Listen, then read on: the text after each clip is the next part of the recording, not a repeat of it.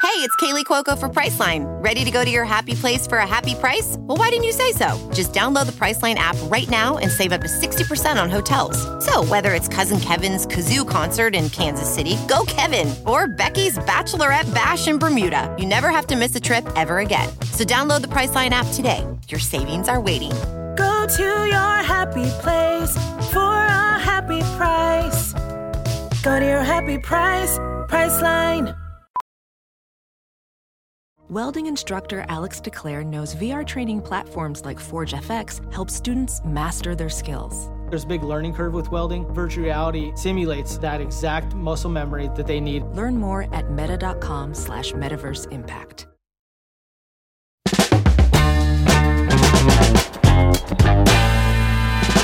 What's up, Fungal Associates? Welcome to Completely Arbitrary, the podcast about trees and other related topics. I'm one of your hosts. My name is Alex Croson, and as always, I'm here with an early morning Casey Clapp. Hi. That's not what I sound like in the early morning. It's No. also it's not that early. I've been up for several hours. No, it's not early. Um, I've also been up for several hours. However, you know, usually when you come over to record, we spend about an hour Yeah. getting to know each other Yeah. and warming up our voices and our banter. Yes, I have not warmed up my voice yet. This is what you get. Yeah, sounds Hello, good. everyone. I had one coffee today. Same. That's it. I tried to get another one on the way here, but there was a line out the door. Wow. All right, it wasn't technically out the door, but you know, as the saying goes, Uh, sure. There was more than four people. yeah, like surprisingly long for my local coffee shop. I have a pretty th- I have a pretty low threshold for a line to turn Really? me away. Oh my god, like how many people? It depends on the place, I guess, but coffee shop, if there's more than like I'd say more than 3 or 4, I'm like, "No, I'll get somewhere else." Really? Yeah, I just don't want to I Mm. Oh, wow. feel like an idiot standing there, you know. I guess that's fair, but I have to say, like, what I mean, how, what's the next closest coffee shop? it's so hypothetical, you Ah, know. okay, all right, I see. 'Cause I'm like, if I'm here, I'm dedicated to it. This was my choice, and I will die in this line, or I will get coffee. Those are my options. Wow, get coffee or die trying. Yeah, yeah, yeah. Usually, I think unless I'm like in a hurry, and it's almost like you know, all right, I'm gonna stop real fast. Then Sure. Then I might get in. Like today, I was like, Like I think I today. might be able to squeeze this in. I'm gonna do the research. I did the research, and it came out negative. so You it- do the yeah. computing in your robot's brain. Yeah, but if I'm going to like stay there, do something, then I'm I'm just gonna I'm just going for it. I'm the same way. Okay. Yeah, yeah. All right. yeah.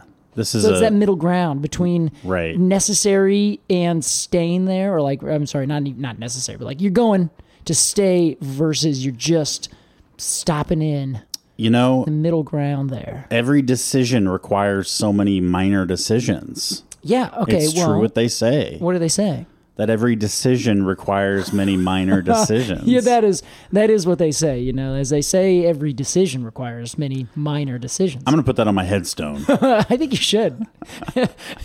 which will take me ages to decide on. Every decision.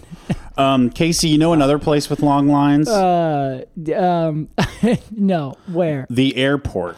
Oh yes. And on this episode, we're taking a trip Mm-hmm. to Sierra Leone. yes, indeed. And we are talking about a very special tree on our summer vacation, episode two. Episode two. And that is the cotton tree of Freetown. That's right. Casey, Alex Croson. we have lots to say about this tree. Uh, from your description quickly to me, it is sort of a wonder tree. It is kind of a wonder tree, yeah. You know, the more I looked into it, the more I wrote down about it, and the more Wow. I'm like, we got a lot to talk about. Oh my God. With a, uh, I, I will preempt this. This story does not have a happy ending. Well, I think it does. I guess it depends on how you look. Well, okay, yeah, you know, it depends on the perspective. Yeah. Because, you know what? We'll address that. hey, you decide for yourself. But first, we've got to take a quick break. We'll be right back with the cotton tree of Freetown here on Completely Arbitrary.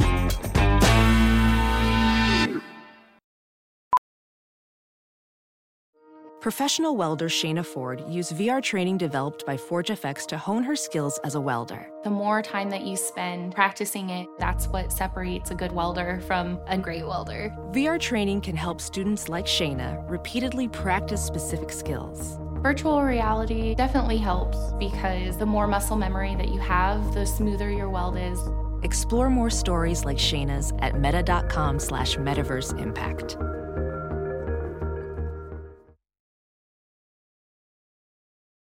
As you write your life story, you're far from finished. Are you looking to close the book on your job? Maybe turn a page in your career?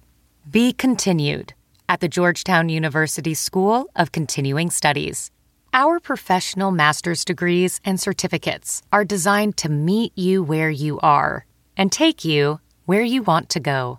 At Georgetown SCS, the learning never stops, and neither do you. Write your next chapter. Be continued at scs.georgetown.edu E slash podcast.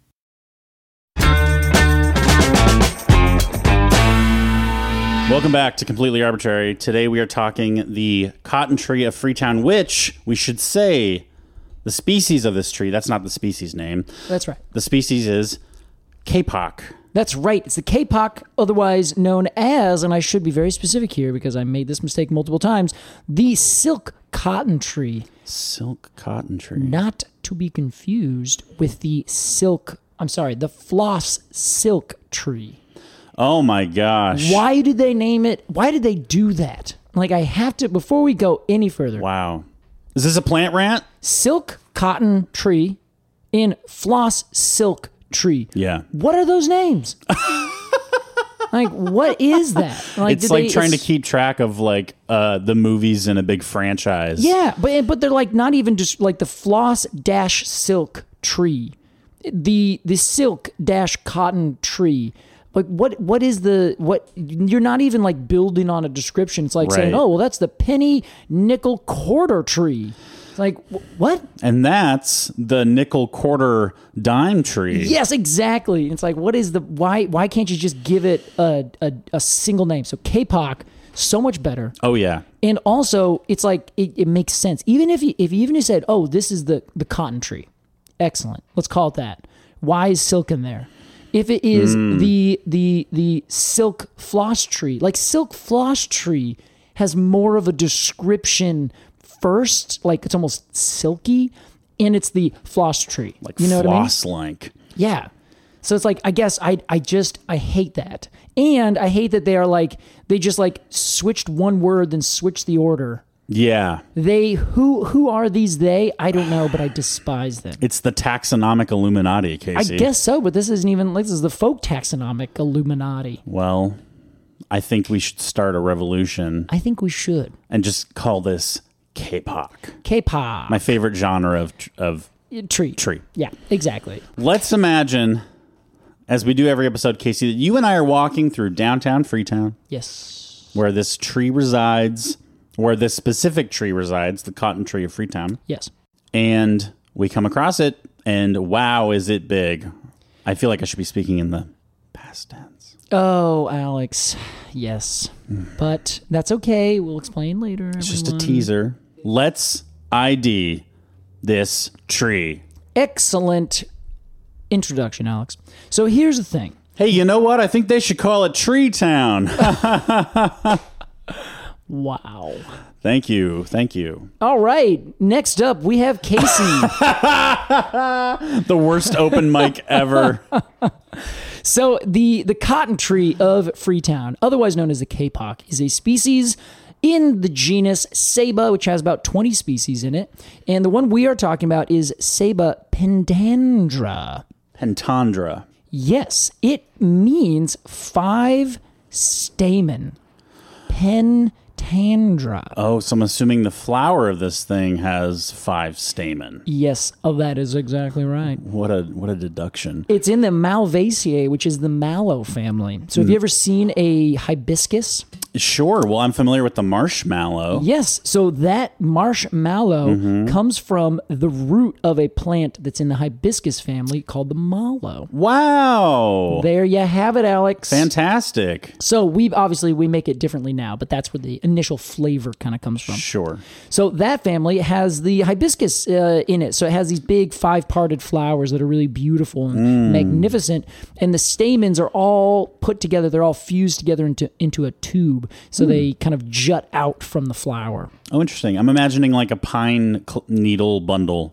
Yeah, that's fair. Yeah, yeah, yeah. They kind of opens up right at the very tip, you Yeah. know, rather than the whole thing. Sweet. Yeah, nice. That's a really good. That's a good, that's a good description, Alex. I'm making, I'm connecting dots, Casey. I, the dots I am connecting, they are. well, let's talk about overall morphology, which is the place we usually begin. So this is a big, big tree, Alex. Like uh, bigger. I'm outstretching my hands. Yeah, bigger, bigger than that. Yeah, love that's you about this right. much, That's about K-Puck. right. Yeah, yeah. Where your fingers go out to infinity, yeah. or at least if you were to make a circle, that was gonna be one. Anyway, My mother used to say, I love you to the moon and back. oh, I love that. That's one of my favorite sayings. I think that's a good one. yeah. Yeah.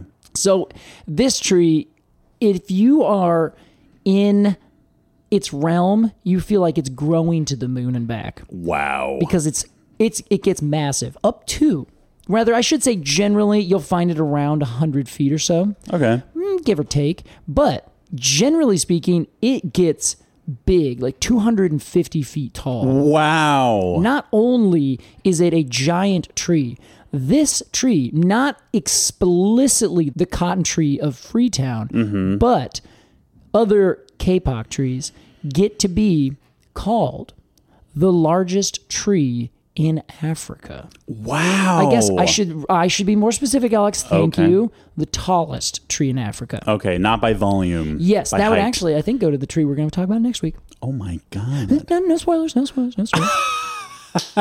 settle down, children. Settle Hands, hands, all right. Yeah. Hands so in your laps. That's like seventy-seven meters tall, and it gets about thirteen feet in diameter, about four meters. Thirteen. Oh my god. Yeah. That's a big old tree. That's a big old tree. From what I see, this tree also grows outward quite Yes. proficiently. It does. And so I tried to find the diameter of the cotton tree of Freetown, and I could not find it because it said that the diameter is 15 meters. Now, 15 meters, essentially take a meter and multiply it by 3 gives you a good estimate of what it would be in feet. That's not what it is. That's huge. It's like 50 feet around. That would be the biggest. It would be huge. Tree ever. Exactly. So in diameter, that would be bigger than the tree we talked about last week, Mm-hmm. which is outrageous to say the most. So we have to essentially uh, do what Tobin did with another tree. Uh, I think it was the. Oh, Fitzroy, maybe? Hmm. But he basically was looking through it and did some math, and he's like, that would be the single largest tree in diameter of all time. so they, Oh, yeah. they must be talking about circumference. He myth busted. Exactly. Pith busted. So I was like, okay, well, I'm going to look at this. So I think it might be the spread. So they give the height about 250 feet, and the spread of the canopy, I think, is about 50 feet. the diameter of the of the whole the tree as a whole. Yes. Or it could be the circumference, but that is exactly what you were alluding to. The tree gets really big, wide, but it also has big buttressing roots that come off the base of it. Yeah. So if you were just to do a diameter, it's like, well, I where do you start? You have to go above the buttressing roots. If you're going to do a circumference going around, then that's also like you got to go up above these roots. So no matter how you look at it, it's a it's a huge tree, probably easily 13 to 15 feet in diameter. Mm.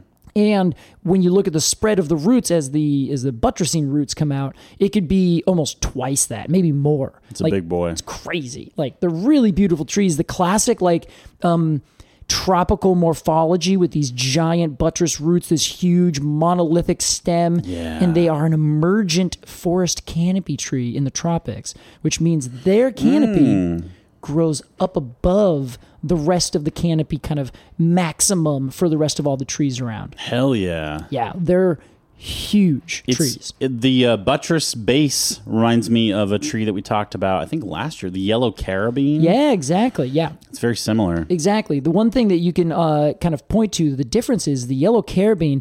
They made buttressing roots that looked more like flying buttresses, which kind of are arched outwards. They're con they're convex, whereas the ceiba trees they have concave buttresses. Casey's doing that thing with his hands where you're like doing the Yeah. outline of a curvy body. Oh yeah, yeah, yeah, yeah. But I'm just showing the, what the trees buttresses look like. I saw that tree over there. It's like It's like this. Oh my god, It's like, Casey. Oh my god. that tree's dimensions. Yeah, look at that tree's dimensions, baby. Ugh. Wow. Yeah. Oh. Uh, Casey, Feels let, dirty. don't bring these realms together. Yeah. Uh, Casey, let's talk bark. The bark, Alex, you know this bark. You've seen this bark. You've touched this bark. Is it u- utility bark? It is not utility bark. It's almost the opposite of utility bark. Oh my God. Uh, at least when it's young. So again, don't be confused. You all out there in the tropical, subtropical climes, you will be familiar Oh. with Ceiba speciosa, which is known as the floss silk tree. So that is a tree that Tobin Mitnick also talked about in his book because I thought that these were the same trees for the longest time wow. and they are not. So they are the trees that have green bark that is covered from tip to tail with these giant thorny spines that are coming out. yeah, boy. So these little spines cover the entire tree. And they can be upwards of like an inch long, but they look something like um, something you'd see in Star Wars almost. Like they don't look real. They don't look like they're actually meant to hurt anything because they're like too big. Yeah, they're You know? cartoonish. Yeah, they are exactly. They have they have funny proportions. Right? Yeah. Well, so as the tree gets older and bigger, they kind of fade into the bark a little bit. They kind of just disappear, and the bark becomes a, a smooth gray color. But when they're younger, they're green, covered in these spikes, and they actually photosynthesize very often. You knew that. So the thing, though, is technically speaking, I believe they have prickles, not spines. Okay. Now, I say this, Alex, because there are there are differences which we've talked about before. I'll reiterate. Thorns are modified stem tissue. So thorns come out and they can actually have buds and leaves on them. So that is stem tissue is a thorn. Um, one example would be the uh, citrus. Citrus plants have these thorns. Also, the um, honey locust has thorns. Then you have spines, and spines are modified leaves or stipules, which grow kind of at the base of a leaf. Uh-huh. So a spine would be something you would see on the black locust tree, where there's two little spines at the base of each um, of each leaf that comes out, and those would be stipular spines Okay. versus a prickle, which is a little tiny part that's more or less a, a hair. So it's kind of like a hair follicle or a cilia that kind of comes out from the the dermis of the bark or the outside tissue of a plant. So that comes out, but you can break it off really easily because it doesn't it's literally skin deep. It's not a part of the stem, Yes, not a part of the stem. like a thorn. Exactly. And it does not come from a leaf or a modified part of a leaf. Interesting. It's like Yes. pubescence. It's like really hardcore pubescence. Yeah, exactly. Yeah. Okay. And examples of that would be the rose. If you uh, want to know the Yeah. difference, if you try and break break off the spine of, say, a honey locust, then it will break itself in half. It won't like cleanly break off. Mm-hmm. But on a rose, you can just go wump wump wump and snap off those little things because, like I said, they're only skin deep. and so the K-pock is the same way. Those are prickles. I believe so because I haven't found anything that has said or anything that looks like it shows that they have anything to do with the leaves or anything to do with new stem tissue growing out. So I think that they are just really big, intense, barky prickles. cool. So anyway, just wanted to make sure that I covered that specifically because That's if I didn't, interesting. I would have regretted it. Honestly, when you started that, I was like, "Oh boy, this is some subjective." He's just like proposing this new word for what Uh-huh. Prickles are this only is. an inch long, Yeah. and above an inch, they're a thorn. and then I, and then you explained it, and now I'm like, "Well, yeah, okay." All right, thank you. I'm glad that I that I at least did that. So I think in a technical sense, you know, they have different uh, geneses. Uh, Casey, let's talk leaf. These leaves are gorgeous, Alex. They they grow up and they are spirally arranged down the stem, and they are palmately compound. Hey, you know what I have to say about these leaves? What? They're pretty cool, man. What? You think they look like pot leaves? What? I wasn't saying that. yeah, I know. You weren't saying that, but it was said. You know what They I mean? they look like unserrated uh, uh, pot leaves really? with a clean margin. Of course, I think all palmately lobed uh, leaves oh, look that's all you see. Okay. something like a pot leaf. You know, because I'm All such a right. I'm such a stone head, as they say. You are stonehead. Yeah, Yeah. that is what they say. Everyone says that all the time. Just the same. They yeah, agreed. Same as the Easter Island guys. Yes, exactly. They do get the stoneheads.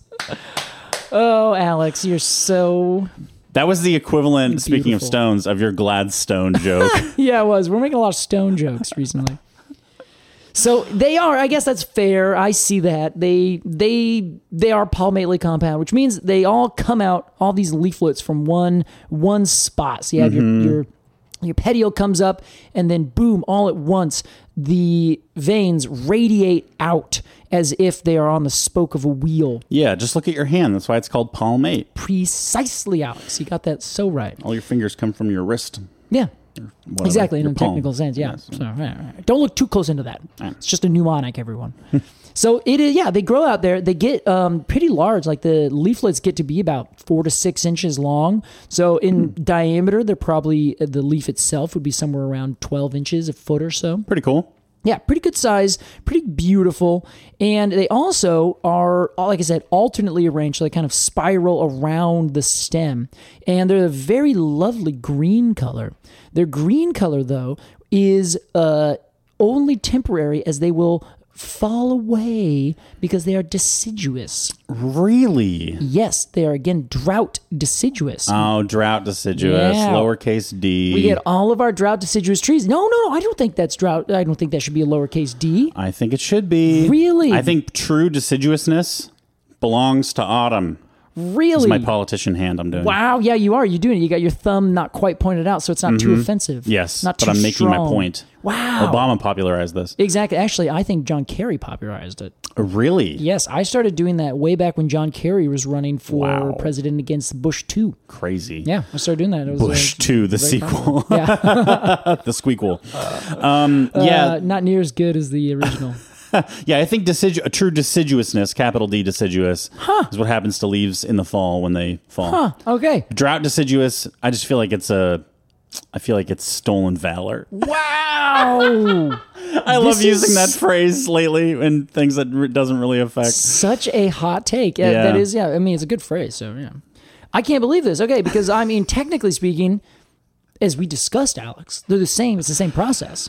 It's just water, but you're you're sticking to it. It's a time. Of, it's a it's a time of year kind of thing. About intention, you know. It's about the reason for the season. ah, it's the reason, literally, for the season. That's my political slogan about All right. this. Yeah, it's the reason for the season. yeah. Deciduousness is the reason for the season. It's why we call it fall, folks. Okay. All right, Alex. Okay, this is duly noted. I I accept your stance. Can I say? Nick Weiger uses that phrase "stolen valor" Yeah. Okay. very wantonly in a bunch of funny scenarios. And there, somebody was telling a story about how they found a, a a Burger King employee hat at Goodwill. Yeah. and were wearing it around, and he said that was stolen valor. Stolen valor. Oh God. Yeah, it's a bit much, but fine. We'll allow it. so funny. Well, the uh, the flowers, Alex, as we talked about already, look a little bit like what you'd see if you uh, went to Hawaii and you found a hibiscus. Wow. I ass- I don't know why, but I just I think maybe hibiscus has like I think it might be like uh, a state flower of Hawaii. Maybe I can't recall, but I always think Hawaii and hibiscus flowers. Then I started seeing them all over the place. There's a hibiscus species we call it like. Uh, what is it? It's like a flower. It's like a flowering tree bush thing in Portland. Yeah. hibiscus. And I see it all the time. What is it? I don't remember the name of it off the top of my head. It's like Mary, sh- Mary's white flower. I don't know. It's something very uninteresting, but it's a nice thing. It's a nice, beautiful flower, but it is not a tree. It's planted as a street tree, but the city of Portland says nope. That is not a tree. She's a bush. Yes, they had to make a call on a, on a few little trees, and that did make the cut. Oh, sorry, hibiscus. Yeah. Mary's white flower. Something like that. I know it's like Mary's virginal Yeah. uh, bloom. right. It'll come to me, and someone will listen to this and be screaming it at their their headphones right now. And I'm sorry, you're right. Email us. Um, hibiscus brackenridgii. Brackenridgii. Hawaiian hibiscus is the Okay. state flower of Hawaii. There Casey. you go. Yes, I got that right. Hibiscus is such a classic. I mean, I feel like it's culinarily it's very popular. Lots of hibiscus in like cocktails and teas. Yes, I actually had. Um, I guess what it, it's it was in Mexico, and it's uh, it's a certain kind of drink. Like it's almost like a lemonade thing. Oh, But I can't remember what it's called either. Oh my like god! agua fresca. No, it's not that. Like it has a. It's like a um, Jamaica or something like that. Jamaica. It looks like it's the word Jamaica. Himica? Himica. Yeah? I don't know. On, you know what? As you're looking this up, I'm going to ask the world what is a J in Spanish? Is it a huh? Is it a ya? I just don't know. I'm corrected all the time, and I feel like I'm corrected both ways all the time. It's a huh. huh. Hamica. Yeah. So that's the agua de Jamaica. Okay. Yeah. Sorry for my terrible accent. That's hey, you, I'm not going to hold that against you because I'm trying to decide if it's a ja, a ya, or a huh. Well, I think it's also a regional thing, Case. God damn it. Where the fuck were we? The flower. Yes, the flower. Now, here's what's fun about this flower it blooms at dusk, it opens at night, Oh. and then it usually falls away and is done by the end of uh, about 24 hours. That's so romantic. Isn't that great? I love that. Oh. Yeah.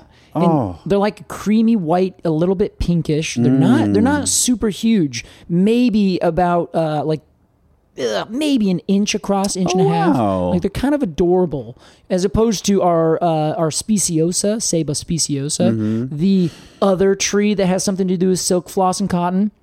That tree, their flowers are a little bit bigger, so they they really are like a pow when they flower. So is this like part of a panicle or anything? Uh, or is no, it just, they- are they- just little flowers. They're just little flowers. They, I guess they're they're kind of in clumps more than anything, but not uh, not necessarily all together as you know one big huge thing.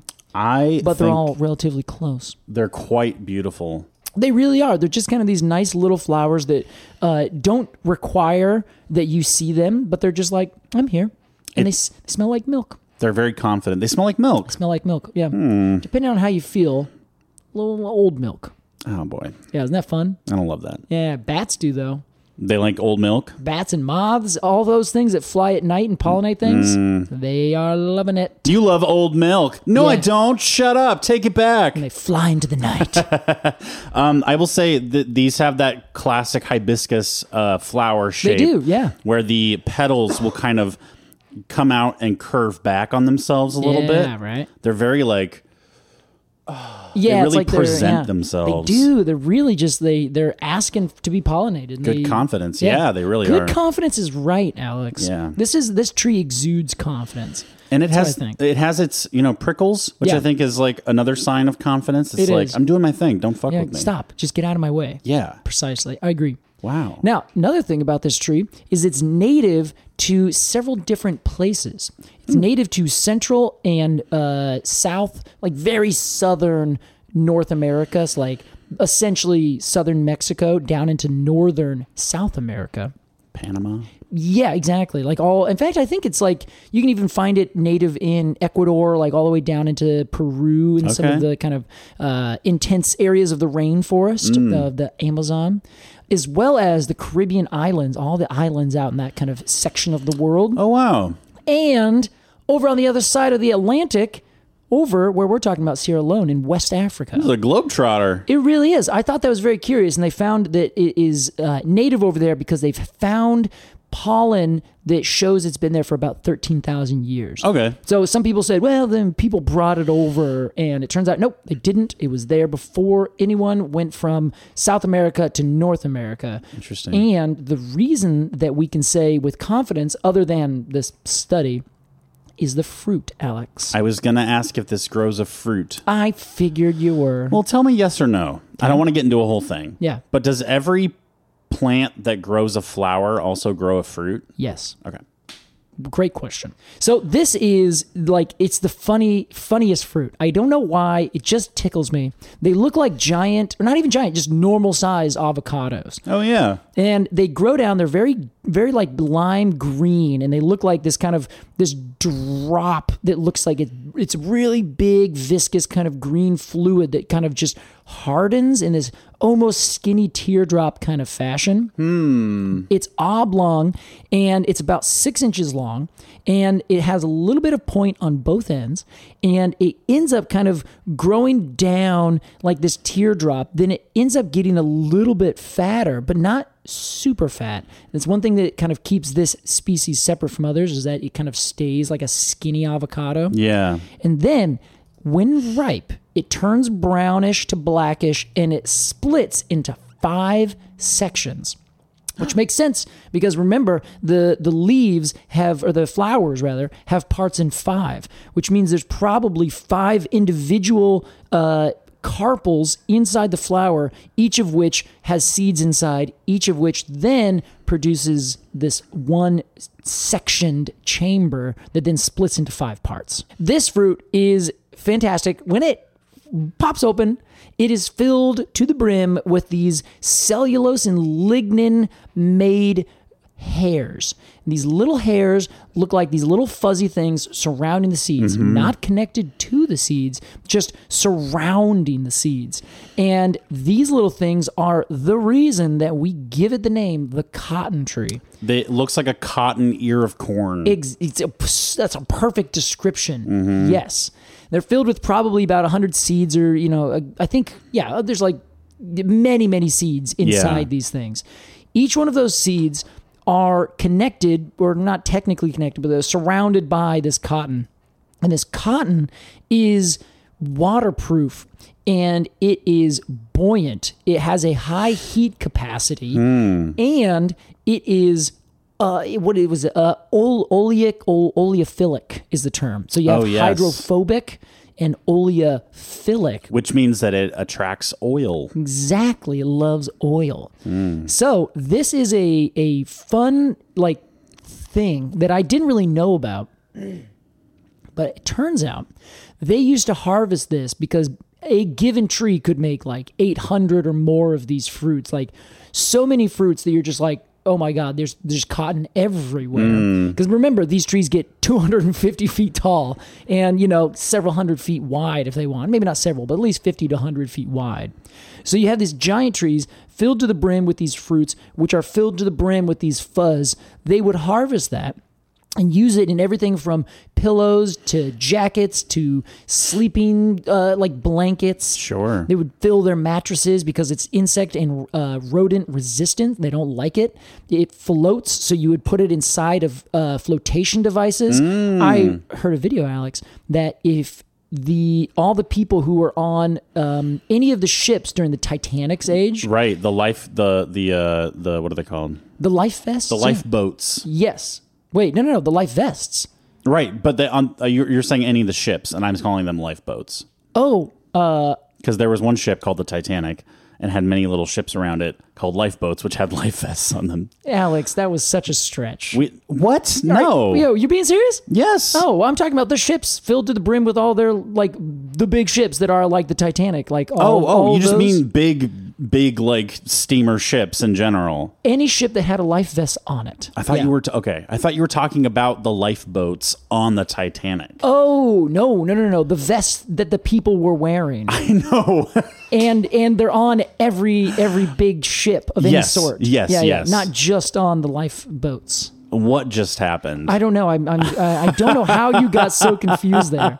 But we're back. We're together, Alex. We're we're together. You're saying that these were used in life vests that's it. Yeah, that's what I should have said. in the era of the Titanic. Exactly. So this this fun fact was that the people who were on the Titanic ended up having uh, they were probably wearing life vests packed with K-pop cotton. Yes, I can also see this being a great uh, kind of insulator for your home. Yes, they used it for insulation too. Yeah, keeps the keeps rodents away. It, you know, keeps the warmth out. yeah. The one problem is it's very mean, Oh. Ed? flammable because it's basically just made of cellulose. Not basically, it's like ninety nine percent cellulose, Oh, okay. which is just essentially wood fiber that we burn.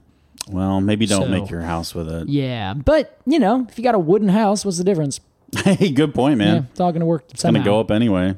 So yeah, this is it's just like the coolest, like interesting stuff. Like, And I had no idea that it would be so useful. Today, everything is now made with essentially foam or some other kind of floaty bit, which ninety percent of the time, like I said, is made out of some petroleum-based thing. Which is Right. a bit of a bummer. Synthetic stuff. Yeah, I mean, imagine like you you make a life vest and, and you know, or you make a floaty and it pops off your boat, and then it just decomposes a couple years later because it's made out of natural fibers. I don't know. Hmm. Maybe I it's a don't good want idea. that, yeah. you don't want you don't want it to like decompose and like you know disintegrate while you're actively Uh-huh. using it, but.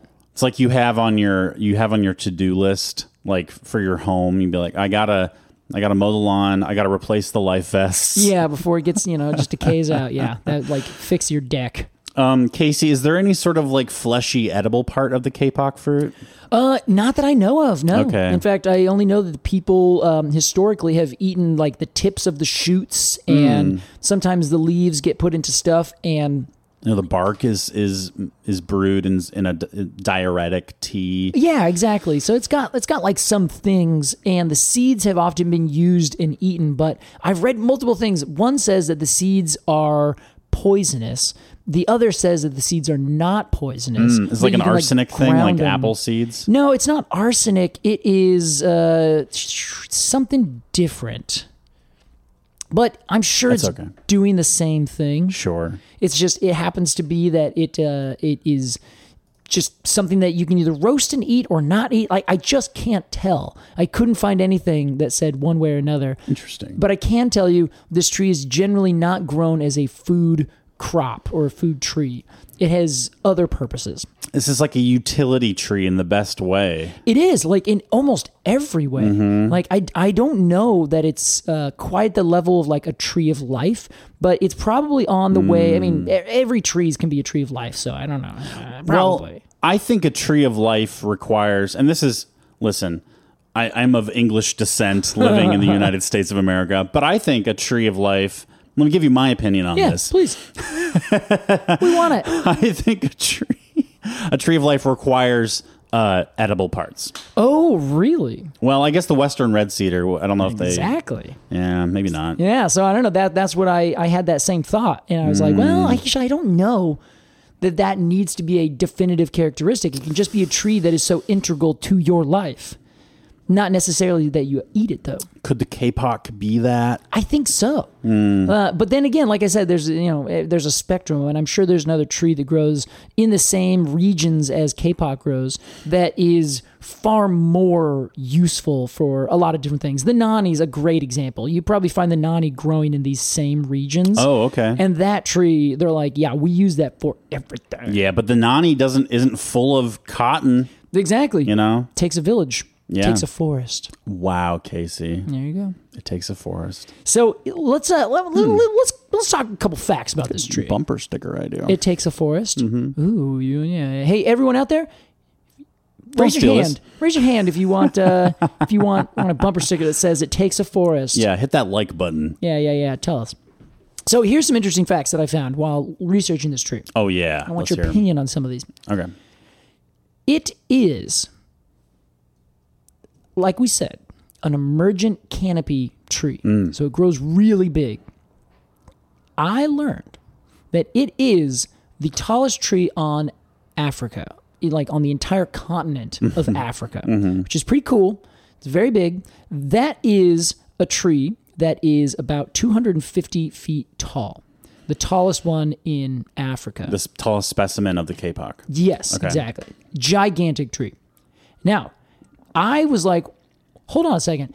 Some someone's saying this is like the maybe one of the biggest, tallest angiosperms just outright. Wow. So I was like, oh, I thought that was a eucalyptus. So I went down a quick little rabbit hole. All right. And it turns out that the biggest tree historically, which we've talked about, is Centurion, a swamp gum eucalyptus regnans. That used to be 327 feet tall and 5.9 inches, which is, for those of you out where this tree would be growing, 99.82 two meters. That's a big old boy. It's a big old boy. I'm sorry, Alex. That was a big old boy. Oh. It's not dead.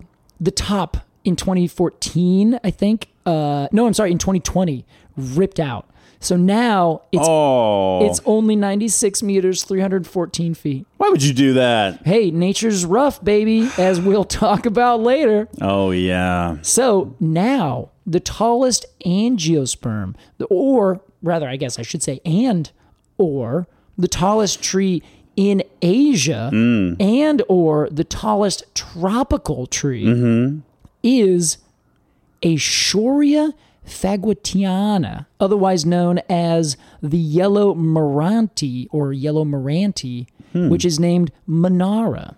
It's located in Sabah, Malaysia, on Borneo, at 323 feet tall, 98.53 meters. God damn. Yeah. So an, an unknown tree, a tree that was in the backwaters of botanical, who knows, is it Yeah. the tallest? Don't care. Is now the champion. Isn't This that is great? this is like when the towers fell and Trump was like, Trump Tower's officially the tallest building in New York City. Oh, geez. I don't. I I disagree with that. okay, this is like when uh, that, that you're calling this Hold on. beautiful tree from. I can do better. This is like when uh, when John Goodman in that movie about King King King something where he like all the royal family dies in a tragic accident and he's the nearest relative but he's like Uh, oh, a okay. bumpkin. yeah. Okay. I think that's fair. I I don't know. I I have. I might. I don't know. I want to give this tree some credit in its own. It's a giant tree. It's not a bumpkin. This is Minara. And Alex is like, well, if you're not a eucalyptus, you're just some backwater dummy. That's not what I'm saying. That's what you said Listen, verbatim. none of my analogies have anything to do with reality, okay? They just make me laugh. It's like when the moon became the biggest planet because Jupiter exploded. yeah, that's right. That's right, Alex. Just let me have my fun, god damn it. So that is uh, so now it is. Uh, I think the K-pop would be about the not. I I would be willing to bet it's not even close to the second or third tallest. Sure. Because of course, regnans would be the the second tallest. There's probably other eucalyptus that are gigantic. just But the hey, same. if we're getting a if we're getting a fucking uh, you know diplomat of tallest trees from each continent, Yes, this- it's showing up to the party. exactly this this would be one of seven. That's very It would be impressive. So impressive. Yeah. So this tree, and like, not to mention, I mean, just the fact that it's so gigantic all the time. Yeah. I just love it because that's this is one difference. The eucalyptus and this menara tree, they just kind of grow straight up, Mm-hmm. whereas our ceiba tree Right. is wide. I l- you know I love a tree that is not only tall like a really really really really really tall like ponderosa pine Yeah, or like Jeffrey Pine or something, Uh-huh. or Douglas fir even like doesn't do much for me. Yeah, okay. It's like I they're see. yeah they have they have their strategy. They're just like whew, Yeah. shooting straight up. let's go for it. But a big tall broadleaf tree that's also like fucking you know Mm. wide. twenty meters wide in its canopy, like a big beach or something. Yeah. is so much more impressive to me, even if it doesn't reach the heights very of fair. the pine tree. I think this is one hundred percent accurate. So this tree has a lot going for it for me. It does, right? And not to mention the fact, I know we're getting into like opinion review territory here, so I'll, I'll skirt Mm, yeah. the You I'll just skirt tou- the outskirts. yeah, you touch your here. toe in there. Yeah, I'm gonna dip my toe in this water. Um, it's also a utility, tr- you know, heavily utility tree. We're talking, we're talking like bordering on the edge of a tree of life. Yeah, Plus its size. yeah, I mean, that's that's a two for two. that's something. That's something, Casey. Exactly. Now, another fact: Yeah, hit me. we have. I love this buttressing roots. format. This is great. Yeah, I'm glad you're liking it. Yeah. So we got another. It has these buttressing roots, right? We talked about. So one thing about these buttressing roots is that many people would look at them and think that they are holding the tree up in a compression style. So you have a a big string kind of coming out, or a big like uh like a, a wide foot kind of thing. So like our feet are angled in front of us. So when we lean forward, our feet are the things that like hit the ground and our muscles hold us up as we lean forward, right? Not so with this tree. Angiosperms put wood on the tension side of places of their of their stems and their roots and their branches. The yang. Yes. So that means on the on the back side. it means that these are more like guy wires. So they are holding the tree from falling the opposite direction, as opposed to pushing it in the direction that the that the root is on. Oh, they're pulling. Exactly. Exactly. So imagine it like the tree's growing up and it has a bunch of cables pulled out. The cables provide I mean, I this this reference only goes so far because the trees also provide a pretty significant amount of compression strength, but their main purpose like if we're saying, well, why are these developing like this? It's because the tree is putting on more tension wood where it's getting pulled and then you develop those long buttressing roots which uh, in effect imagine them as cables pulling down. So whenever you, a tree leans to the north, it's the buttress root on the south Right. that is doing most of the work. So if you cut the cable, so to speak, on the south, Yeah. the building, so to speak, the tree, so to speak, would fall north. So to speak, correct. Yeah, so that's fun. And these Uh, buttressing Interesting. roots can get like 20 feet, like seven meters out from the tree. Really? Yeah, and they go up like 10 or 15 feet. Like So they're huge. Those are definitely roots. Yeah, they're def well they they are the buttressing baits. So they're at the end they go down and become main roots, Uh-huh. but the wood that's being put on top is probably more akin to your normal stem tissue than explicitly roots. Because Hmm. roots are different in a uh, anatomical sense than the rest of the stem Right, tissue. right, right. But there is this kind of transition between the two. They are kind of the transition between the two. Oh, interesting. Yeah. So I, I can't tell you 100%. Once they're in the ground, they're roots and they grow as roots with root things. Once they hit the stem, they are stems doing stem things with stem anatomical parts. Wow.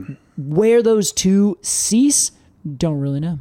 All right, Alex. There's another part of this tree that is going to dovetail into the the tree that really we're, we want to talk about, which is the cotton tree of Freetown. Yes. This tree is a very spiritual tree.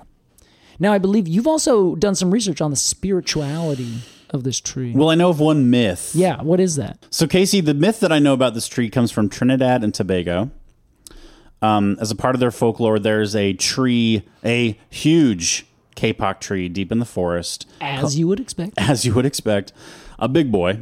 Uh, they that they call the Castle of the Devil, which is just Sick. amazing. Um, my favorite death metal album. Yeah. Uh, in it, in that castle tree, uh, lives Basil or Basil, mm, Basil I like, I potentially. like Bazil. yeah, Basil sounds less like the herb Yeah. um, the demon of death, and a uh, they they wanted to, to trick the demon into getting imprisoned inside this tree. So a humble carpenter built seven rooms in this tree, and they tricked the demon of death to go inside one of them. Yeah, locked the door, walked away. Nice. Dropped it in the river. Can't I would find it anymore. yeah, I would say it's best just to not go near this tree, just in case. Yeah, and I, I bet you it has a lot to do with the spikes that are all over it. So you're like, ooh, that tree's got Oh. some demon in it, That's, baby. that's the barbed wire of, of this tree's prison. Yeah. Or, or that I, I guess I always imagine it like you, you walk in and you see this tree covered in spikes and you're just like, okay, uh, something evil about that tree. Yeah. I'm not going to mess with it, but I am going to eat these seeds. something like that. And the cotton is the cloth off the demon's back. Nice, which we harvest and it helps us stay alive. Yeah, this is not. This is now fanfic. This is not part yeah, of the you actual kinda took myth. That away. Yeah, But yeah, and there's there's a lot that has to do with the with that kind of myth of like um, because it blooms at night and bats come and visit it. There's more myths about the the tree itself having this power with these like deities of death and that Mm. kind of thing that like only come at night, you know, and stuff like that.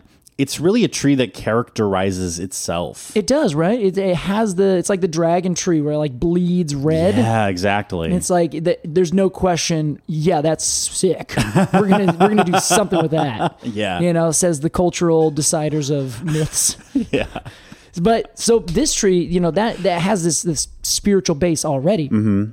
Has a spiritual base in like several different cultures, which I think is curious, like African cultures.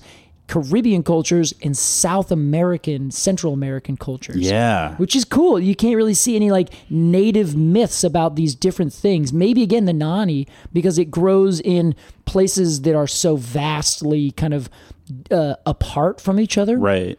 So those cultures develop eh, 100% distinctly from each other, but then still make similar myths about these trees. Yeah, I'd be curious to see how similar, you know? Yeah, right. That would be the real thing. I we'd have to do way more looking into it, and I bet you we'd also need to look at other species that have similar morphologies that grow in other places as well. Hmm. Okay. and then we could start to really put together like, okay, all of these trees are similar in this one way, and all these people viewed them in the same way. Yeah, that's a that's a project. Yeah, we got some anthropologists who are looking to get a master's degree. There you go. we got to call up Joseph Campbell Yes. out of his grave. for sure. Why that? Uh, the the Joseph Campbell was a an anthropologist, author, legend, legendarium kind of guy. Oh. Ah, all right. He just he discovered that uh, independent of each other over thousands of years, thousands of cultures developed essentially the same story arc. Really? It's called The Hero with a Thousand Faces. Is his book on that? The Hero's Journey. Have you heard of this? Oh no, I don't think so. Oh well, every what is movie up? you've ever seen uses this uh, this trajectory. Huh. Um, yeah, isn't that incredible? That is amazing. All right, sweet. I'm gonna I gotta look into that. Well, the main tree that we're talking about, yeah. contrary Freetown, as we've said, you're familiar with this. You've looked it up. Yeah. Everyone else has by now, I hope, looked it up. It's a beauty. Or you just are so good at listening that you're like, oh yeah, I can identify that tree. I don't even need to look it up. Actually, maybe don't Google it until the end of the Don't show. Google until the end. The the cotton tree of Freetown is this gargantuan 230 some foot tall tree that again uh, as we said was probably somewhere around the 13 feet diameter realm with these huge fluted bases it's right in the middle of a square in the middle of freetown sierra leone Sierra Leone is a country that's on the the southwest side of the the nose of West Africa. Mm. So it's a very tropical place. It has mostly tropical savanna, has some tropical forest, and this It's on tree. the coast, also. Yes, it's right on the coast. and Yeah. Freetown is like the the coastal city. Exactly. It's a big coastal city. It's the capital. And it's called Freetown because it was founded by a group of freed slaves that were brought back over to Africa as a part of one of the most interesting histories I've ever read about a country. Wow, I cannot wait. So you're familiar with colonization, right? Yes. So this is like colonization in a weird, unique reverse yet not reverse way. So normally you'd have a European power go down to a place where other people already live and say this is ours now and you are our people and well, eh, you're not really our people, we just want you out and they would take over their land, their resources, all these things. They would also historically use those people as slaves and they would sell them away. West Africa was very much this the the basis of this the what is it the triangle slave trade where you would go from European countries to West Africa pick up people who've been sold into slavery tran- transport them over to the Caribbean or the south of the United States and then sell them and then take the money or take the goods that you bought and then go back to Europe with that and then start the triangle all over again Wow. and we go multiple different directions When you put it in such simple, plain terms, it's really heartbreaking. It is. It's just it's like makes me pure sick. e- economics with human life, you yeah, know? it's fucking evil. Yeah. it really is. And so what happened is during the Revolutionary War, uh, slaves in America or in what will become America, Mm. United States of, they basically said, "We're with you, Britain, and we're asking for your protection. We'll help you fight the uh, American colonists."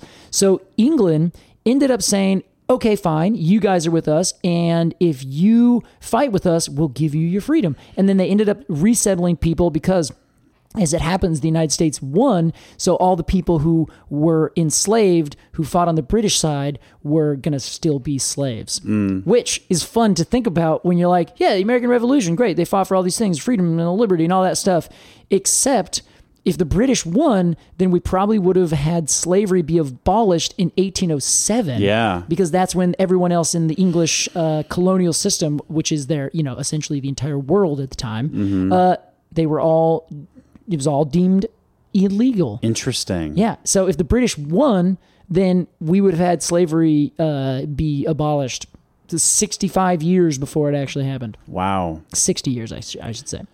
So, uh, yeah, so that kind of colors the uh, revolution in a fun light when you look at it that way. That is interesting. So, uh, didn't happen. History moves on. And all of these formerly enslaved people were living in Nova Scotia. And there's still, you know, racism all over the place to this day. Back then, it was just as bad or very likely far worse, even in places where slavery was no longer the best option or even the preferred option or it was outright banned. So they were having a bit of trouble in Nova Scotia. They ended up getting on a boat, and the government of England at the time basically said, How about we repatronize these African people back to Africa Wow. and make it into a tiny little colony using them? Okay. It's it's one of those things where I smile because I'm like those cheeky bastards. Yeah. But at the same time, the people that were doing this and like recolonizing this other area were essentially like being sent back to the place that they had come. So it kind of has this air of like, we're going to send you back to your homeland because this is, you know, this would be the right thing to do. oh, and by the way, um, y- you're now colonizing this area for us. Exactly. But it was kind of like everyone was kind of on the same page. Like, okay, yeah, Yeah. that sounds great. We'd love to go back and make our own life with our own land in our home country. So it was a British colony populated by African expats. Pretty much. That's very interesting. Yeah, I think that, that that very much simplifies it, and w- you know, there's links to it. In fact, Wikipedia of all the things I found had the best history. Hell yeah. So definitely go to the Wikipedia page and read through this. the The thing is, there's a lot of nuances, and a couple years later, some people from uh, the Caribbean came. They were called the Maroons, and they were um, Afro Caribbean people. But these people were all in these other colonies in you know the North and South in America and Caribbean for at least several generations, many of them. So their cultures were very much transitioned to this this kind of you know this new world kind of culture as Yeah. to what they were expecting. Then they transitioned and send all these people back. And I should also iterate: um, the people who were enslaved were not from one spot. Sure. They were yeah. from all over Africa, specifically the West Side. yeah, being sent quote back to Africa is like uh, you know, you it, it, it, for you or me who are living in Europe and we were sent back to the United States. If we're from Portland, we could be sent to like Miami. Yeah, exactly. It's like, well, this is not where I'm from. What are you Yeah. doing? So there's this weird, you know, like dichotomy where the there were already people who were natively living in this part of Africa. Of course, there's always people living almost everywhere for many thousands of years. So these people, uh, a couple different ethnic groups, and then they brought in all these other people. They looked similar, but also they they didn't. They had all these you know these different ethnic things because it's just like all all people look slightly different depending on maybe where they're from. Everyone has like little bits about them. So you would bring back these people who had these cultural differences, and they started living in this place, and it was essentially a colony of Africans in Africa that was working with Europeans to kind of make it happen. Wow. So it's very like the the nuances are very curious, but the the big thing is that they named this city Freetown because they were freed enslaved people, formerly enslaved people. Yeah. They moved over here and they started this thing, and it was this important space because maybe from the English side, they were like, well, great, we can get rid of these um, poor black people from London streets and we can send them down here. We can get rid of these people who no one wants because they, you know, don't want black people in their area, and we can take them from Nova Scotia and send them over here. Hmm. And at the same time, we can probably make a little bit of money from this and have some of these other things happen and, and do some Wow. trade. So the British might have had this, and when I say might, read probably most certainly had that in the back of their brain. They were solving several different cultural racism problems all at once. Wow. But Well, yeah, I don't know if removing black people solves racism. no, no, no, no. But it, no, it was it was solving that problem. It's a problem based on racism. is what I'm yes, saying. yes, yes. Okay, sorry. So uh, they so they were like, great, this is a great solution for this. You know, these issues we're having right now. wow, Cheerio. They would send him over. great impression. Yeah, Thank you. but here's the fun thing that makes this, I think, that really adds the importance is that the people who are actually moving over there had their hearts set on being free and making their own way with their own land. yeah, So they did it. Like they named this place Freetown because whatever of these socioeconomic things are going on over in, you know, the other colonizing spaces, they were getting theirs way better than what they were getting in Canada, way better than what they had in the Caribbean or in the United States, where they were either enslaved or really, really prejudiced against. And probably Yeah. didn't own much of their land, and what land they could own was probably not the best because it's whatever the other rich people didn't want. that's interesting. And there's their new society. Uh, I'm assuming was uh, majority black. Yeah, it was. But there were also still white people there that were still doing the same shitty white colonist things that you'd get. In fact, when the British would come over, they would uh, have ships outside of the Freetown harbor and they would catch any slave ships that were sailing out and they would recaptive the people who were in there and then sell them back to like as freed people sell them back to um, other white people that were needing apprentices so i'm it was like the the terminology and exactly how it works it was very very squishy Yeah, but suffice it to say, whether or not the the beginning was savory or unsavory, depending on who you're talking to, the the people there and over time the population and the kind of national culture of Sierra Leone became what it is today. In 1961, they got their independence. They've had all the troubles that every other country has had from many different kind of new constitutions to how many political parties are, are we going to have they had a massively impactful civil war between the mid 90s and early 2000s Oh wow. like really bad you can look at a graph of their population and it's going up going up and then it flatlines and goes down and then starts going back up again Wow. so you could probably see the same thing with the uh, american civil war Yeah. Oh. where there's you know, the, what is the mo- i think 6 million people no 600000 people died This there is the most costly war in American history. Exactly. So you you you, you got to say, okay, you know, well, well, we we know no place is perfect, but after this, the end of the Civil War. They have just got it going. Like they have everything set up. There's still problems, you know, because Africa has a very small amount of um, investment as compared to other parts of the world. But this tree was growing there before the colony existed in the first wow. place.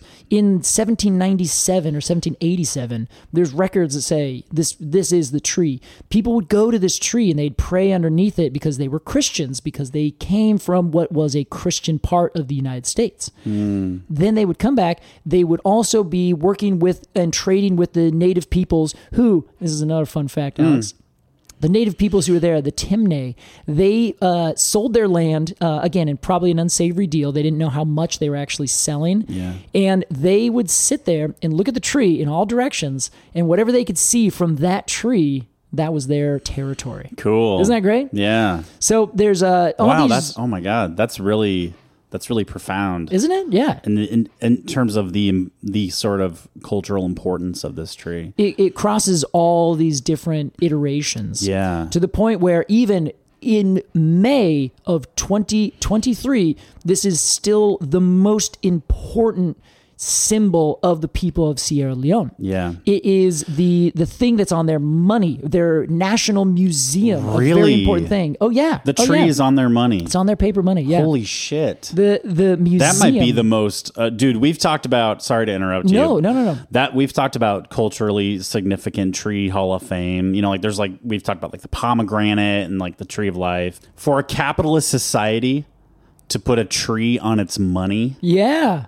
i mean that's that might be the most That's so curious because I know a lot of places still do that. Really? They still they have on trees. Lebanon's an example on their flag. Oh, sure, the Canada's got a cedar of maple Lebanon. leaf on their flag. Oh yeah. yeah. Oh my we gosh. have we have uh, on our quarter we have um was it the Connecticut state quarter has uh, an oak tree on it. Uh-huh. well, that's a state quarter. Yeah, okay, yeah. This is like on their you know, their paper money, yeah. Right. So I, I, I totally agree with what you're saying, but I'm Wild. sure that there's other money that has has trees on it somewhere. I haven't uh, looked so much. It'd be fun to look into. yeah, I got to look at more currency. Um, you know, I, I think like we should we should go to a break soon, but um, I think th- the biggest signal to me of the importance of this tree, or one of the biggest, I guess, post the colony, Yeah. is that they literally built the city around the tree Yeah, they did. in a time when not much regard was given by the imperialists for like the matter of the land, you know?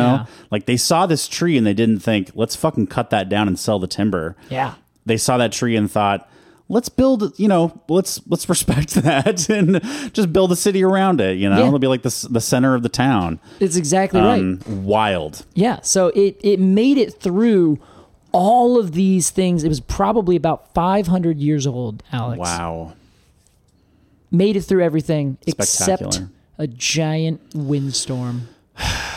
We've been bouncing between is and was this whole time because Yeah. we want a good way. We don't want to. We don't want to. We don't want to admit that it's true, but the cotton tree of Freetown was just demolished It was it imploded in a windstorm. in May. in 2023? May of 2023. Yeah. So I said earlier May of 2023 because I wanted to say it made it up to that point. Yeah. This tree was living and crushing it. It looks like there was a explosive planted halfway up the stem. Yes, it right? looks blown up. It does. Like it shredded Yeah. itself when it fell apart. So it's very tragic Mm. and it is uh, pretty significant. Like every news story, like international news, covered this because this would be like the Statue of Liberty blowing over in the Yeah. windstorm. Like it is such a huge monumental loss. Like, National tragedy. it's a national tragedy. I think it's it, it's more than that. I think this is more like a a, a continental tragedy. You yeah, know? just a na- natural tragedy Yeah, too. it really is. But the tree had it had been a little bit hollow. Mm. People often had been living because it's kind of like a town square, so it was where everyone met. They would be sitting up, you know, on the the root area. They built this big road around it, you know, years ago. And there was actually a couple different times that whole inside like lit on fire. So it was hollow, and there's a picture that looks like there's just a a stove just going woo inside of it. What the f- like? It's a furnace. Yeah, exactly. How did this happen? I don't know. Nobody knows exactly how the fires got set. Oh my god! But you know, who knows? You know, maybe it was just someone sitting there. It's a cold night, and they make a little fire next to it. I know why. Why? The demon was trying to escape. It's probably the demon. Oh was my hellfire. god, Alex! Now Different that's tree, something I but got to still. think of. yeah tragic i mean that's like yeah I, I'm, I am not an, uh, a citizen of sierra leone or freetown or a native of that land but i still felt it in my gut when we saw those pictures casey Yeah, and the worst part is we wanted to cover this tree for a good while. We've been planning to do uh, this know. this kind of thing. So it was uh we by the time we did it, it was just a um, couple months too late. we waited a little too long Yep, almost exactly one month. But I will say, and I mean this with no irony or anything, I would like to dedicate this episode to that tree That sounds great, Alex. Yeah. and our cone score. Sorry that it's so tacky. uh, but we got to do that after a break. We'll be right back with our review of the K-pop here on Completely Arbitrary. Whoa, sweet man cave. Thanks. Serious upgrade. How'd you pay for all this? I got a home equity line of credit from Figure. I was approved in five minutes and had funding in five days. Wow, that fast and easy? Yep, the application is 100% online, plus no out of pocket costs, just fast access to the cash you need. How do I get started? Go to figure.com and get that serious upgrade. Figure Lending LLC, DBA Figure, Equal Opportunity Lender, NMLS 1717824. Terms and conditions apply. Visit figure.com for more information. For licensing information, go to www.nmlsconsumeraccess.org.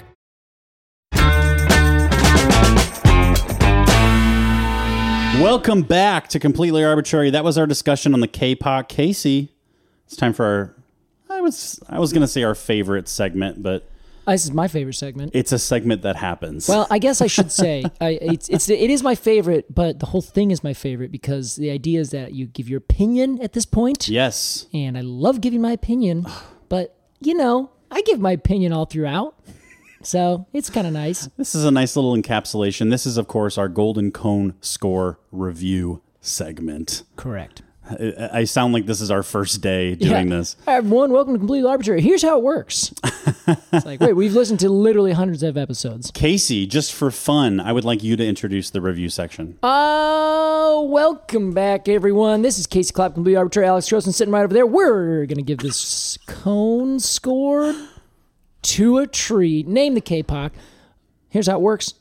You listen to us talk about, give our opinions, and then give a cone score rating between 1 and 10 golden cones of honor for our tree, Saba pentantra, the K-Poc tree. The cone score goes between 0 and 10 golden cones of honor.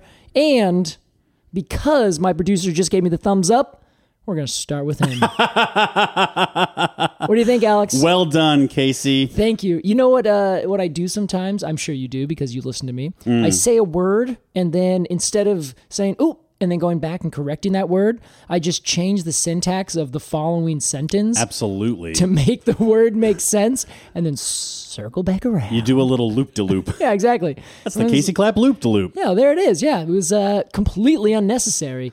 In classic Croson terms, this tree has really got it going on. Wow, that is very classic Croson. You say that about a lot of things. I do. but not to diminish the value of this statement, this tree is awesome.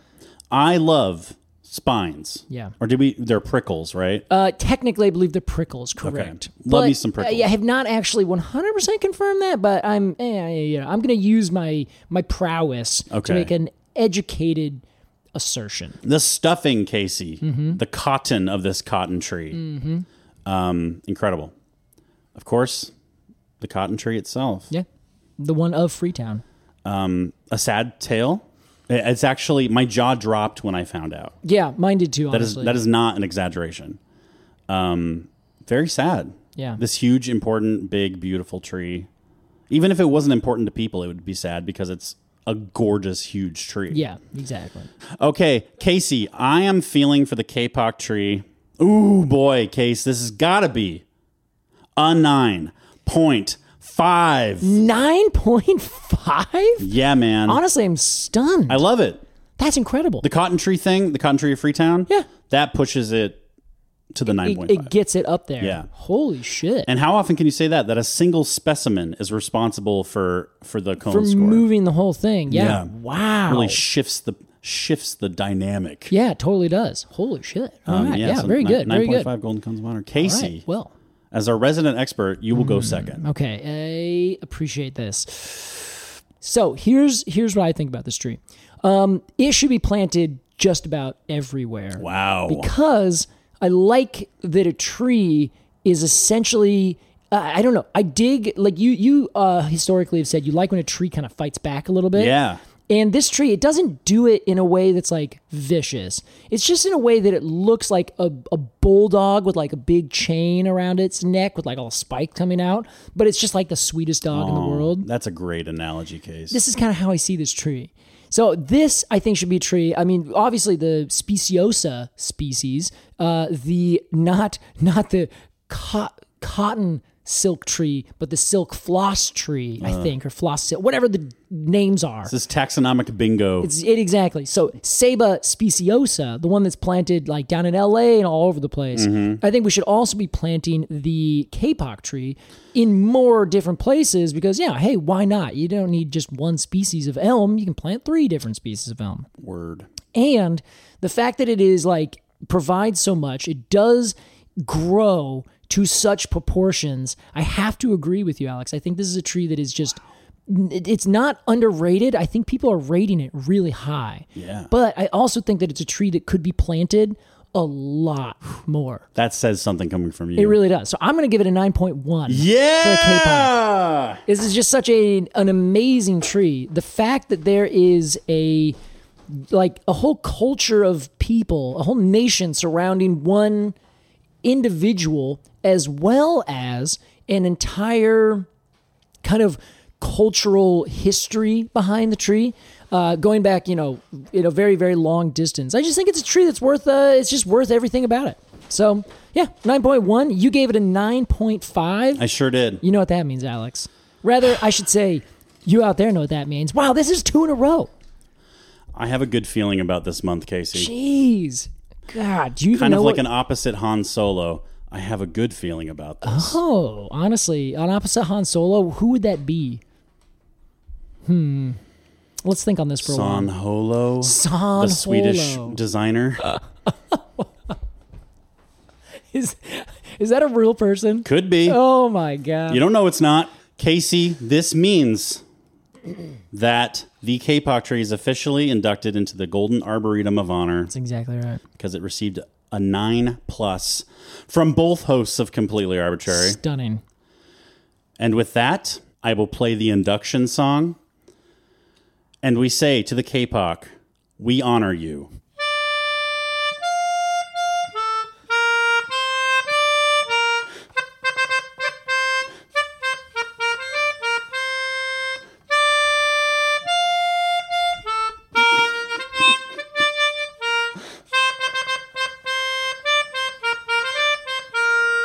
Maybe my worst one yet. That might have been but I, I love I we should we should make sure everyone knows that's played on a melodica. So when you accidentally chuckle into it, uh, it goes That's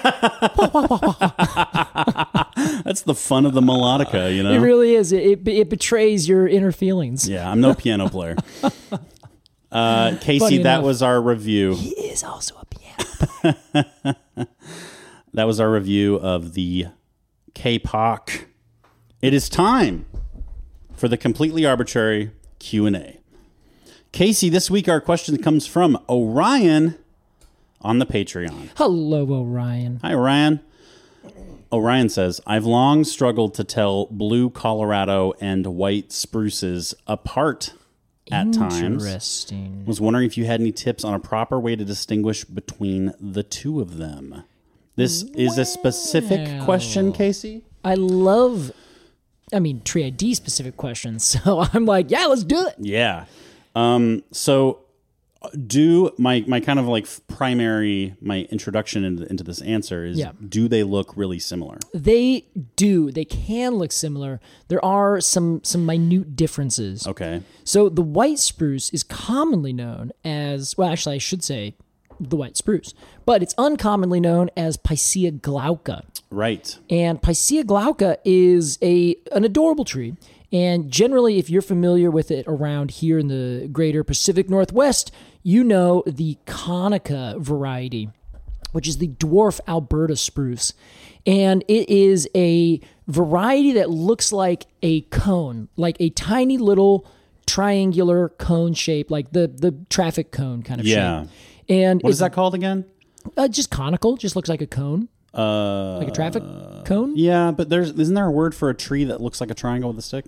Oh yes, it would be an, an X current growth Excurrent, form. Yeah, yes. which they all have X current growth forms, but this uh, X current really just means it has a central leader with individual branches coming off. Okay. And because the lower branches are set first and grow, everyone that's set up above it is like a year younger. So as you grow up, you have everything creates a triangle because Yes. you know they're kind of a year older and bigger as you go down. So the dwarf Alberta spruce does this, but everything is it's like a, a dwarf of all those things. It does not grow very tall, and it does not have um, big branching. Everything is really compact, so it looks like some weird shrubby thing, but it is a perfect triangle. Like like there's no there's no like uh non-uniformness to the uh to the whole thing and you can look this up anyone can go find Yeah. it they just look like these uh, these like topiary little cloudy christmas tree things Yes, it does look topiary, Yeah. but that's just the way they grow. it's just the way they grow Wow. now this is a variety so someone found it and said oh sweet we're gonna grow this and then grew it up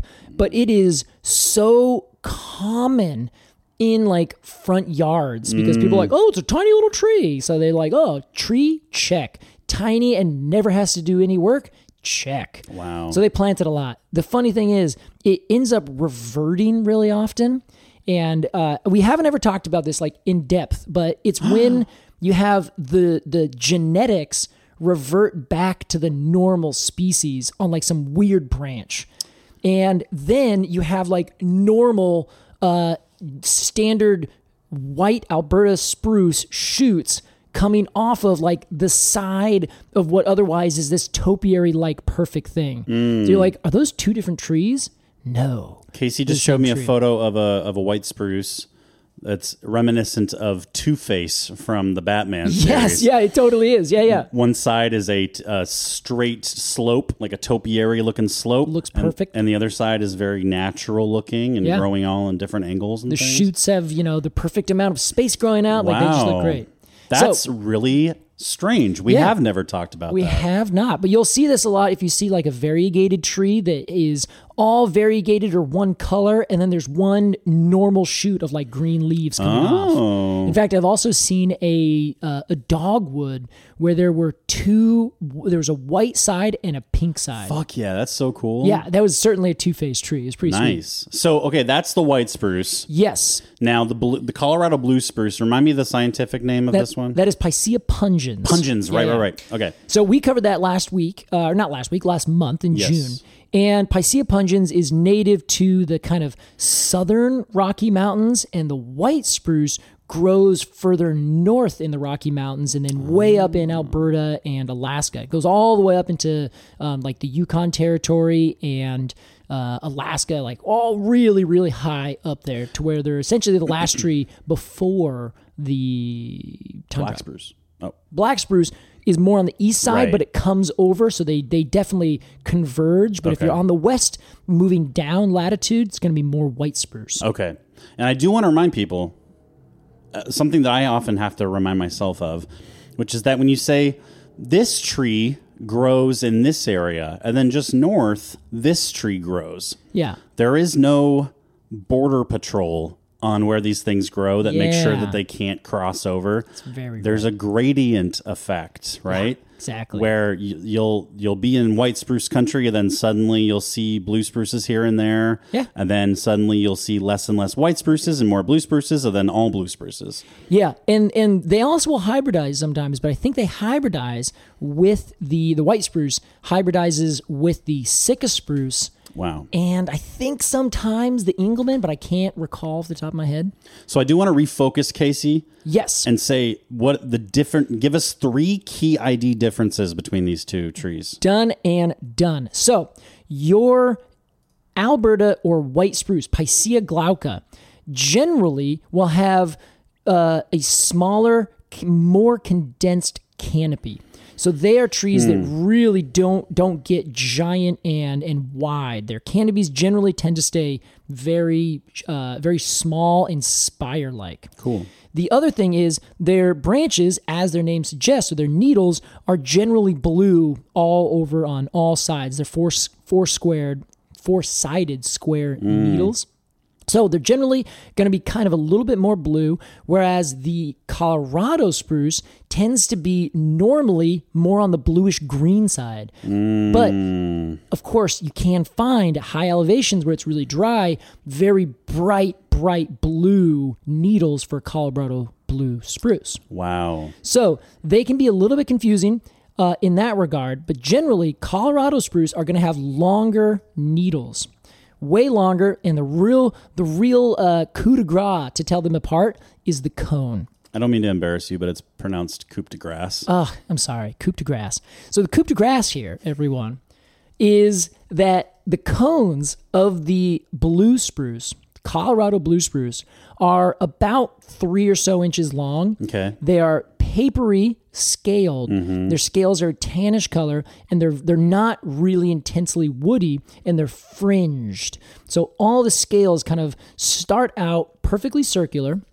but then as they dry, they kind of get wavy and fringed at the end. And they're quite uh, they're quite pleasant to just kind of move your fingers down. And I've got a I've got the other side of that, may I? Yes. The white spruce cones are kind of the opposite of everything you said. Yeah. Maybe the same length, a little bit the same length, yeah. um, but they are more woody Yes. and they are, have more rounded, smooth scales as That's opposed to that crinkly paper scale. perfect. It's Yeah. exactly it.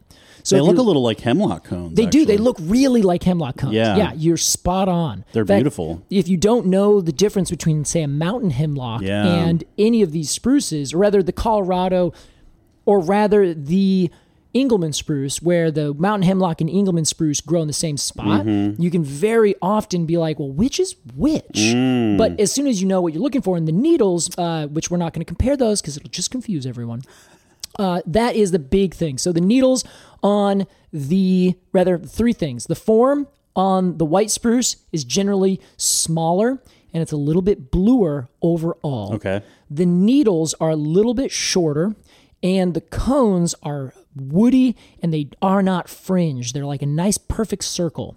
The Colorado blue spruce, the canopy's a little bit wider. They grow a little bit further south and their needles are a little bit longer. They tend to be more on the greenish side than the bluish side. There are some example or some exceptions. You'll just have to think about it There always are. soon as you see one, you're like, well, this might be. Look at the cone because the Colorado blue spruce will have that papery cone with all the fringed scales. I will say maybe look at the cone first. Yes. Oh, that'll set you off just like that. You'd Yeah. be like, I think this is a spruce. Look at the cone and you'll know one way or the other. As I've said before, go to the cones. Go to the cone. He says it all the time. A lot of people don't know that. Thank you. Off pod. Thank you so much, Orion. We really appreciate the question. Uh, if you have a question for us, join up on the Patreon. Yeah. It's the place to be. Patreon.com slash arbitrary pod. That's A R B O R T R A R Y pod. The best way to support the podcast monetarily. It's like a PBS donation Exactly. uh, that recurs every month, and you get monthly bu- uh, rewards essentially for for pay- for uh, supporting. Yeah, you know what we should do one time, that? Alex? We should do a uh, um, like a what do they do on NPR? They have like their um, yes, their, uh, their their telethons. their phone fundraising things. Yeah, yeah, yeah. We should do an entire episode on that where, hey, we're just going to pause our normal programming and we'll just do an hour of asking for money. well, it has to be a. Uh, it has to be like a. Um, ah, what's the word? It has to be like a variety show. Ah, So yeah. like local like artists come in and New you people and come I in. like have to describe what they're doing because This is radio. Yeah. Anyway, join the Patreon if you want to support the show. Otherwise, just listen to all the ads on silent. Thank you, Casey. uh, of course, the kind of crown jewel of the Patreon is the Cone of the Month Club. Every month, we send you a sticker. It is a conifer cone, a different species every month, illustrated by a different cool artist every month. We have like 25, I think, right now. 26, I think. I think we're on- 26. I think Wow, This, there you this go. month will be 27. Holy shit. That's amazing. Uh, that is the best way to support the podcast. You get them in the in the mail every month. We get 10 bucks. We shake hands, metaphysically speaking. And uh, you also get two bonus episodes if you join at that tier. So it's a it's a great deal. Um, Casey Clapp, Alex Croson that was our discussion on the uh, on the K-Boxer. I had I had a I was one step behind on my muscle memory. Um, thank you for talking about this tree, Casey. It was a real delight. Uh, although although ultimately a sad story, um, but I think that there's a lot to celebrate with this tree. There is. Everything uh, that is an ending is also a new beginning. Well said, Casey. And with that, we say this is the end of this episode of Completely Arbitrary. We'll see you on the next beginning. Bye now. Later.